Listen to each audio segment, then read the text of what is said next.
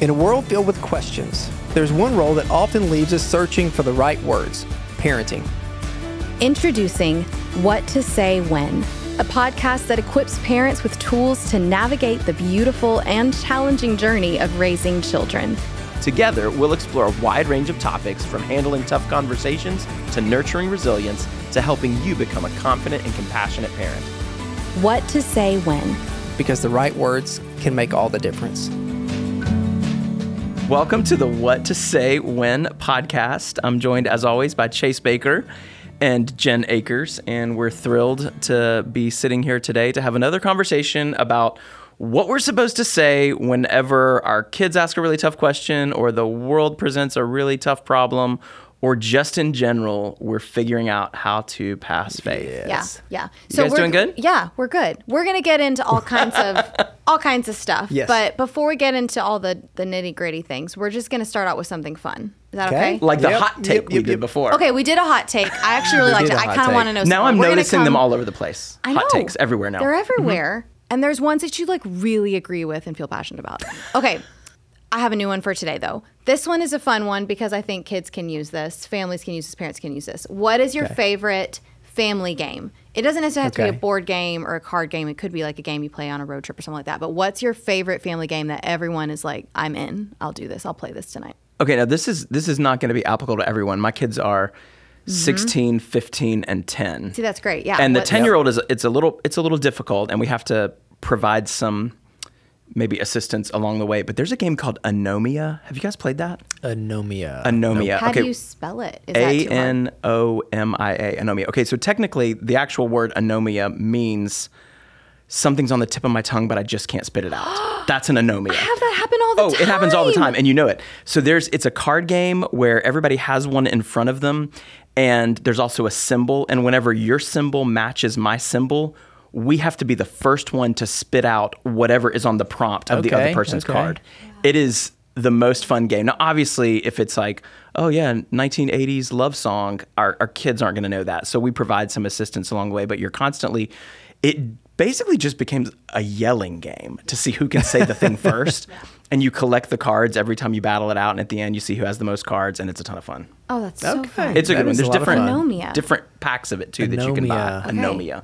Okay, what's your favorite? Chase? So our, our favorite right now currently is Monopoly. I'm kidding. I'm just totally kidding. Okay. Ours is- 16 hours later, that game is so long. Y'all, no hold way. on. You pause yours then because I was going to say? Monopoly. No way. I am actually serious. Okay, Oliver, our three year old, doesn't play Monopoly yet. We put him to bed. Oh, and then we play Genius. with the eight year old and the 11 year old. And we actually just played a couple nights ago and we played for four hours. No. Now, are you playing like the I'm original serious. Monopoly the or like original Monopoly? The version? board is in three pieces, and we just put it together and make it work. And then at the end of the night, we never finish because that game takes like It's forever. Forever. It's like we put everything in a Ziploc bag, everyone's own little pieces and their money and everything. so that it have. goes on the next day? Yes. You're going to be playing this game when they're graduating high school. Yes. The same grade of. So you can I make fun it. of Monopoly. Our family loves it. What's your game? Okay. Our game is called Sleeping Queens. Okay. don't Sleeping that. Queens. We love that game. I You don't know what it Anomia is? or Oh yes. Uh, so Lisa Simmons, uh, Jeff Simmons' wife, Yeah. she introduced it to us when our girls were little. Loved Sleep, Sleeping What Queens. is it? Such a fun card game. So Sleeping Queens is, let's see if I remember. You get um, I hope you There's remember. like- I remember. There's like a game. dog queen and a cat queen and a. it's like, really hard to, because queen. there's action cards that you're the goal is to get as many um, queens that are folded face down on the table they're they're they're sleeping because they're face down and your goal is to wake them up and you Okay. have these action cards if you get 5 of those then you win the game so it's it's really fun the kit loves the game she'll play it over and over and over and over again Would so. Oliver It's love fun. it? Is it like that young? yeah yeah I think he would Yeah, All at right. three and four years old, you can get Sleeping Yeah. Queens. Okay. Especially if you do like team up or help. It's yeah, it's a fun game. He could learn cards. yeah Yay, also guess who's another good one guess oh, That's a our fun one. kids. And there's a ton of but versions that's like of two that. people play that. Yeah, right? yeah. Our kids play. Our girls will play that with each other all the time. So, Well, as always, we have a topic that's plucked from how we understand God's work in the world. Um, and today it's the idea of what to say um, about Scripture. Like, how do you teach your kids Scripture? How do you help them understand the framework that the gospel provides for us when you yourself are still a work in progress and you are still learning? Um, and so that's what we're going to dive into today. Um, recent Barna research, I'm going to get this right, um, collected in 2021 says that 73% of U.S. parents are concerned about the spiritual development of their children. Um, so all parents, which is a good thing. Like I feel, I find this to be really encouraging, really comforting that 75% of us out there in the world are concerned with the spiritual development of our kids. Um, I think that matters. But then if you go to like cultural research for Christian parents, um, nine out of 10 of us um, embrace, this is scary, a muddled worldview that mixes with a variety of alternative life philosophies, which have very little to do with biblical truth. Mm. Um, and so, what we want to say is that we do understand that parents feel the primary responsibility to shape the worldview of their kids and to provide them, if they're Christian parents, with a biblical worldview. Um, and yet, the bulk feel or actually are kind of ill-equipped to do it. Yeah. And so what do we say? We're people in process. Paul said the same thing too. Philippians 3, not that I've already obtained this, but I press on to the goal. Like we know that we are works in progress. So how do we help our children at the same time develop a biblical worldview and a biblical understanding? Yeah. Mm-hmm. Make sense? Yep. Yeah. There we go. That's good. I will add to that. You know, I was doing some research as well. Is it? Uh, I was I was thinking more about um, about the older older they get. So if we're setting patterns, and yeah. this is where it could end up, what are some patterns and what what is stats right now? Fifty nine percent of teenagers have a Christian Bible in their home, and eighty eight percent of those in a language and version they can understand. Forty one percent never use a Bible. Okay, mm. Barna uh, research reported in a study of 13 to 17 year olds, about 20 percent of teenagers read the Bible at least uh, at least weekly and regardless of their faith affiliation. And among te- teenagers who've made a personal commitment to follow Jesus, 23% read their Bible daily, and most of them re- reading their Bible at least weekly. Nearly a third, 30%, qualify as reading uh, as Bible engaged defined as those who hold a high view of Scripture and read the Bible several times a week. week. Mm. Higher rates of Bible engaged engagement equate to higher ap- application of Jesus' teaching. I think that's really, really yeah. um, important. And a higher um, incidence of perceived encounters with God's love. Among those who read the Bible, 39% say it motivates them, and 38% say it makes them feel loved. Okay, so this one even opposed to other topics that we've had, has an opportunity to be prescriptive. So as we're talking today, let's not forget that. Like we can actually give some tangible touch points, like what Bible to choose, how do you dive into yep. a daily reading plan for yourself, and then also how do you encourage that in your children at different ages and mm-hmm. stages. Mm-hmm. So in the back of our minds, let's kind of keep yep. that together. Like what are we using with our own kids, or what have we seen be really successful mm, as we've all been engaged in the life of family ministry for Bible reading, Bible reading plans, devotional topics that kids can cover, and maybe even as a family together. Yeah, so yeah. that's that'd good. be a good one.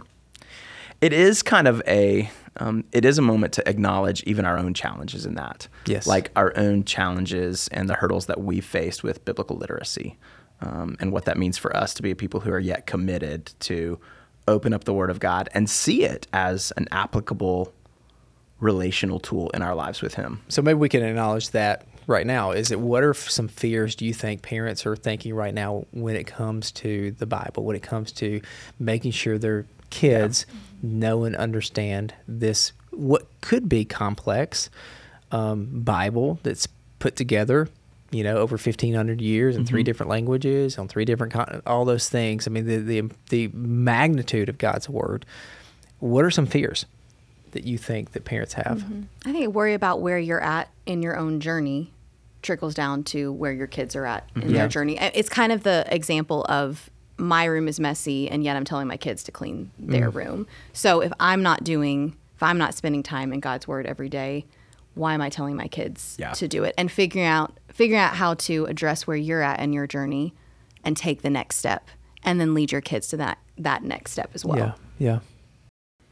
Yeah, I think just acknowledging, I would say most of the conversations that I've had with moms and dads who, in a lot of ways, I think what we see over the course of Christian parenting is that uh, parents outsource a lot of things. Like yeah. we we outsource math and science to the school system, we outsource basketball and cheerleading to the recreational system, and we outsource the spiritual development of our kids to the church.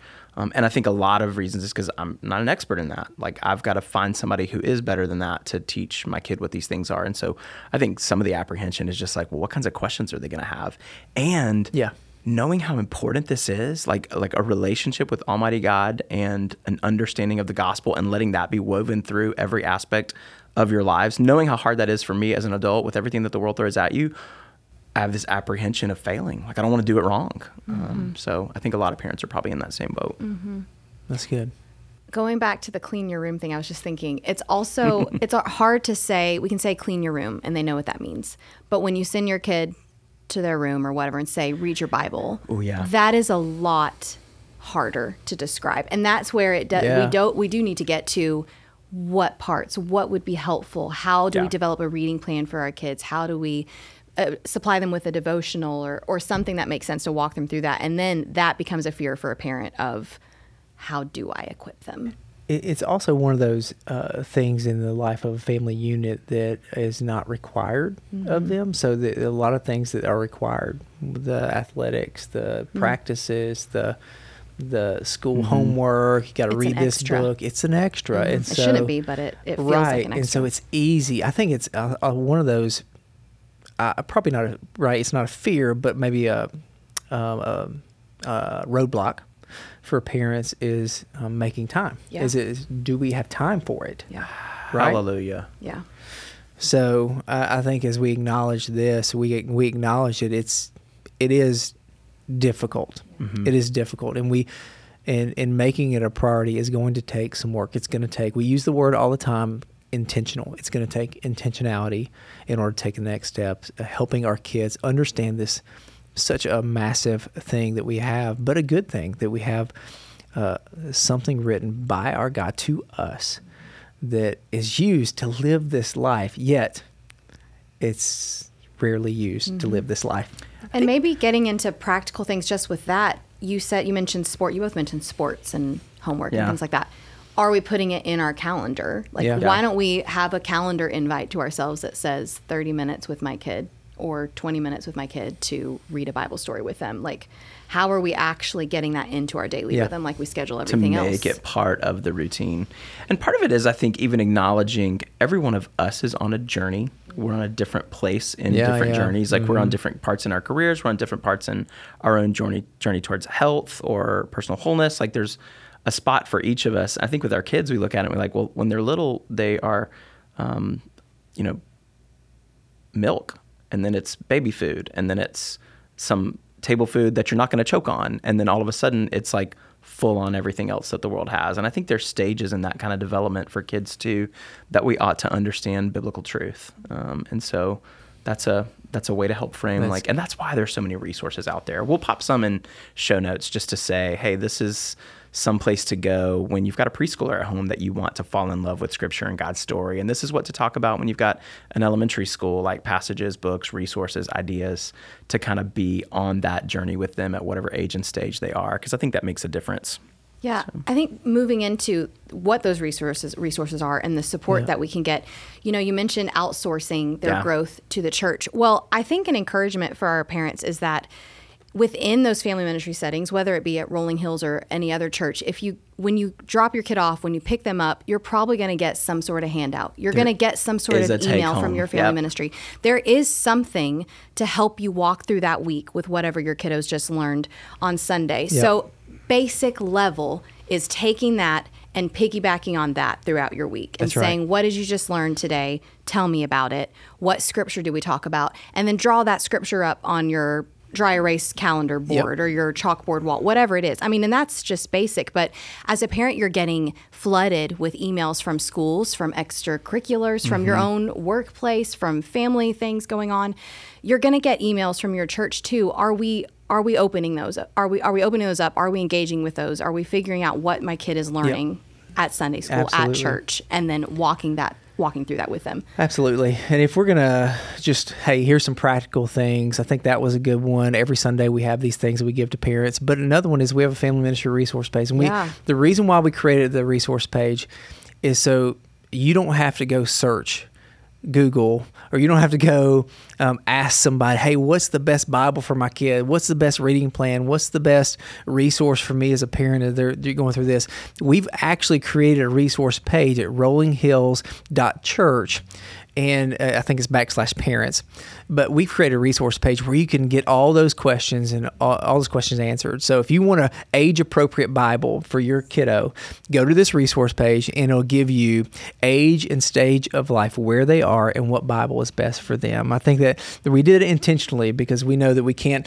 Um, we obviously we can't um, talk to every parent out there, but we have this place, this landing place where you can go to. Um, uh, we have to start. I think when we take, talk practical, we have to start with age appropriate materials and stories. So we provided that um, for parents. We also have to create a consistent interactive learning environment. Here's what I, I would say about that: set aside regular time for Bible study or devotionals with your children, whether that's a, rhythm. Yes, Yeah. a good time for that is nighttime. The the bedtime experience is exhausting. We talk about that over and over again after a long day. Mm-hmm.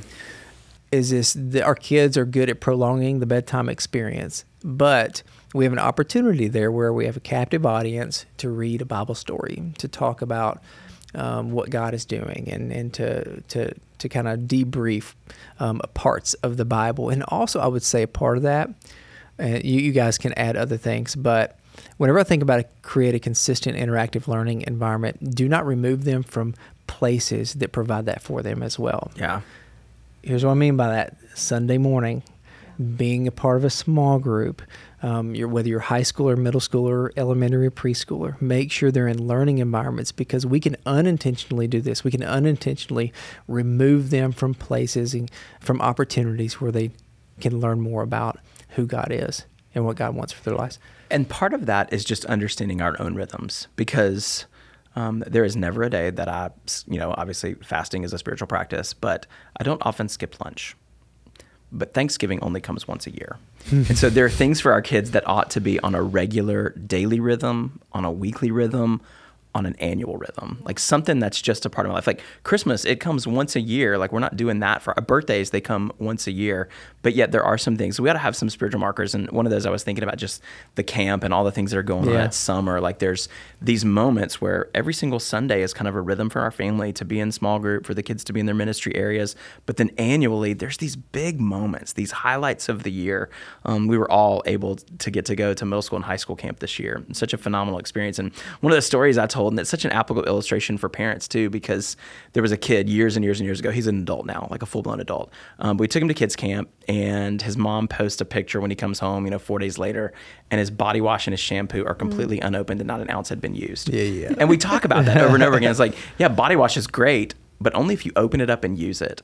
And how many homes, like we're all covered up with biblical resources and we've all got access at our fingertips to all kinds, but they're only good if you open them and use them. Like it only matters that you daily use it. Like the Bible and this is the scripture that we've been given. It's not just a book we read. It's not Harry Potter. It's not Chronicles of Narnia. It's it's a tool to be used in Yeah. our lives. Um, and so helping kids understand that there's a movement beyond story that I read, David and Goliath, um, Gideon and the Midianites. Like there's a it, there's a movement beyond the story to the actual relationship that the, the letters that Paul wrote, the the idea that God has a plan for me. And so I remember when our kids were little and we read the Jesus Storybook Bible, there's a great gospel thread that runs all the way from Genesis to the end of that book. Absolutely, yeah, And sometimes as a parent, like you can read a passage, you can read a story and not realize this is couched in a greater narrative of what God's redeeming work is in the world. Um, and kids can grasp that at a young age. That's why Jesus' Storybook Bible for little kids exists, that there's a gospel narrative that runs through all of it. Um, Sharon Hodde Miller says, that a lot of us were handed really good things in handles that break. That's like my new favorite quote. And I'm, I'm continuing to flesh it out in my own life. Like we were handed this incredible word of God in the handles of legalism. If we're not couching every single story, whether it's David or Jonathan and his dad Saul, like Yeah. any of these stories that we're given, if we're not couching them in a picture of grace, then what we're doing is giving our kids a whole lot of biblical knowledge, but not helping them learn how to apply it to their lives. Yes, And yeah. so that makes a difference. Like, how is, like, what does this passage say about God? What does it say about me? And what does God want me to do with it? I love that. I think our kids can answer tough questions Yeah, yeah. when we pose them.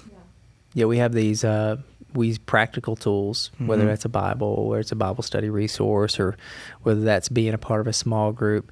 But then there is the the other things that happen outside of it. So the one of the things I, I had written down was encourage personal reflection and application, meaning everyday life. Like how often are we sitting or driving on the road with our kids and we're we're going back to something that they've learned or we're we're um, we're asking them well, what is how does how does uh, God feel about that? And what is what do you think the Bible says about that? You know just continue to ask the question open up the dialogue. How many times do we really bring in back to the Bible and say this is a real life situation that's happening. How can we bring God's word into it by just having a, a time of reflection and application there, just to kind of talk through what it is that God might be trying to tell us through His word in this situation. And what that might do is it might give you as a parent the opportunity. uh, In fact, what I think it does do is it gives us an opportunity to remind our kids, hey, I'm still learning too. Uh, yes. I need to go back to God's Yeah, word and figure out what it says. I don't have all the answers. Let's it's go back together. To not have all the Yep. answers. Let's find out together Yeah. what the answer to that, what God might want us to learn from that. Yeah. I think God's word is a time where we, you hear the phrase, don't be a broken record. Like, don't say the same thing over and mm-hmm. over again. I think this is one, one moment where that's not true. Oh, yeah, Where on you could use the same Bible verse or the same couple of scriptures with your kids for year after year. And because God's word is living and active and because it shapes us at different stages in our life, it's gonna it's gonna resonate them with them differently at 12 than it did when mm-hmm. you taught it to them Yeah. at three. And so just to continue to dial in with those those exactly what you were saying, those real life moments, what's God word God's word have to say about it over and over and Yeah, over yeah. again. Well, there are those moments I think where you, as an adult, you go back to a story that you learned as a Oh, kid, yeah. and you realize, oh, there's a whole lot more Yes. truth here than I thought. Yes. because I'm approaching it now as a Yeah. 40 blah, blah, blah year old as opposed to a four year old, and our kids need to see us do that too. Like they need to see us consult the same stories, the same passages, the same memory verses Yeah. for for new understandings that God's taken us deeper into it as well. I love that. Our kids, when they were little, and you guys probably have this, they always wanted to know favorite. What's your favorite color? What's your Mm-hmm. Favorite food? What's your who's your favorite player? What's your favorite team? Like our kids are still even Yep. as older, like into the what's your favorite. Mm-hmm. Um, I would love like that favorite Bible story that you had when you were little. How does it speak to you now? Yeah. Or that favorite passage that kind of carried you through a difficult time. Even being able to communicate those to your kid, like tell your kid what your favorite Bible verse is. Um, Ask them what theirs is. I th- I love that actually. I was just thinking, fa- you know, favorite Bible verse when we do um, family dedications. You know, we want to Yes. ask the family what Oh, is yeah. what is what is the life verse for your verse. child? What is the verse that you want to speak over your child? That's something we do in our family as well. All three of our kids have a life verse, and we say it to them all the time, and they hear it all the time, and they know what it is, and it's something that we can go back to and point out pieces in that scripture that are applicable to whatever they're going through, or are just reminding that God is with them and God is present and God is taking care of them. And I love that. I love what is your favorite? You know, what is Yeah. your favorite Bible verse? What's your favorite Bible story? We were at um, community group a few weeks ago. It was probably a couple months ago now, and one of the kiddos that's in our group is three. Yeah, almost three, about to be three. And the parents were wondering this is like back to the resource page. They were wondering, what Bible do we get for our kiddo? Like, mm-hmm. she's little, she's going to start, you know, we want maybe some illustrations and pictures. And my kids were there at the time. And I said, girls, go get some of our favorite Bible stories. It was so sweet. They grabbed all of them and brought them down there, downstairs. There were more than I realized that we even had, but it was so beautiful to look at the worn edges on some of them and all mm. and think back the rhyme bible that we le- read Oh, when they were Jesus like three Bible. Yeah, jesus storybook bible that we Yeah. are we're doing with oliver a lot now and then look at the ones that have aged up and see the things that now annalise is reading and that she's 11 almost 12 what she's going through what what ivy rose is connecting with now and to look at that and just see what has god taught our kids throughout his word, but through Bibles, through devotions, through journals. I love those resources and I love coming back to them. and that becomes part of their biblical worldview because i think that's what if we go back to the fears that parents have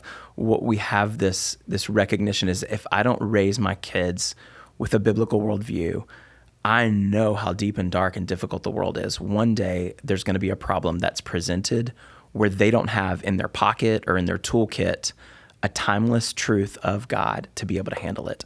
And it may be when they're off in college and there's a roommate situation or a boyfriend situation or a even a really challenging like professor situation, what if they don't have that moment of Moses being put in the basket to, to kind of pull out the truth that they need? Or what if they don't have the Psalm 23 that they're going to gravitate to? Or what if they don't have um, feeding the 5,000 or Jesus calling the disciples? Like they need those stories in their pocket to pull out as needed throughout their lifetimes. I need those stories. You guys, we need those moments to hang our hats on. And if they do it sooner, then you can help them process through those stories because Absolutely. because they're in discovery mode. And so as they read certain Mm-hmm. parts of scripture, they may not agree with certain parts of Or understand. or Like, understand why- why in the world? or understand it. And and the last thing we need to do is shut it down, shut them down because because if we do that, then the next time they're not going to come with those Mm-hmm. questions or those those concerns about hey the bible says this but i don't know if i really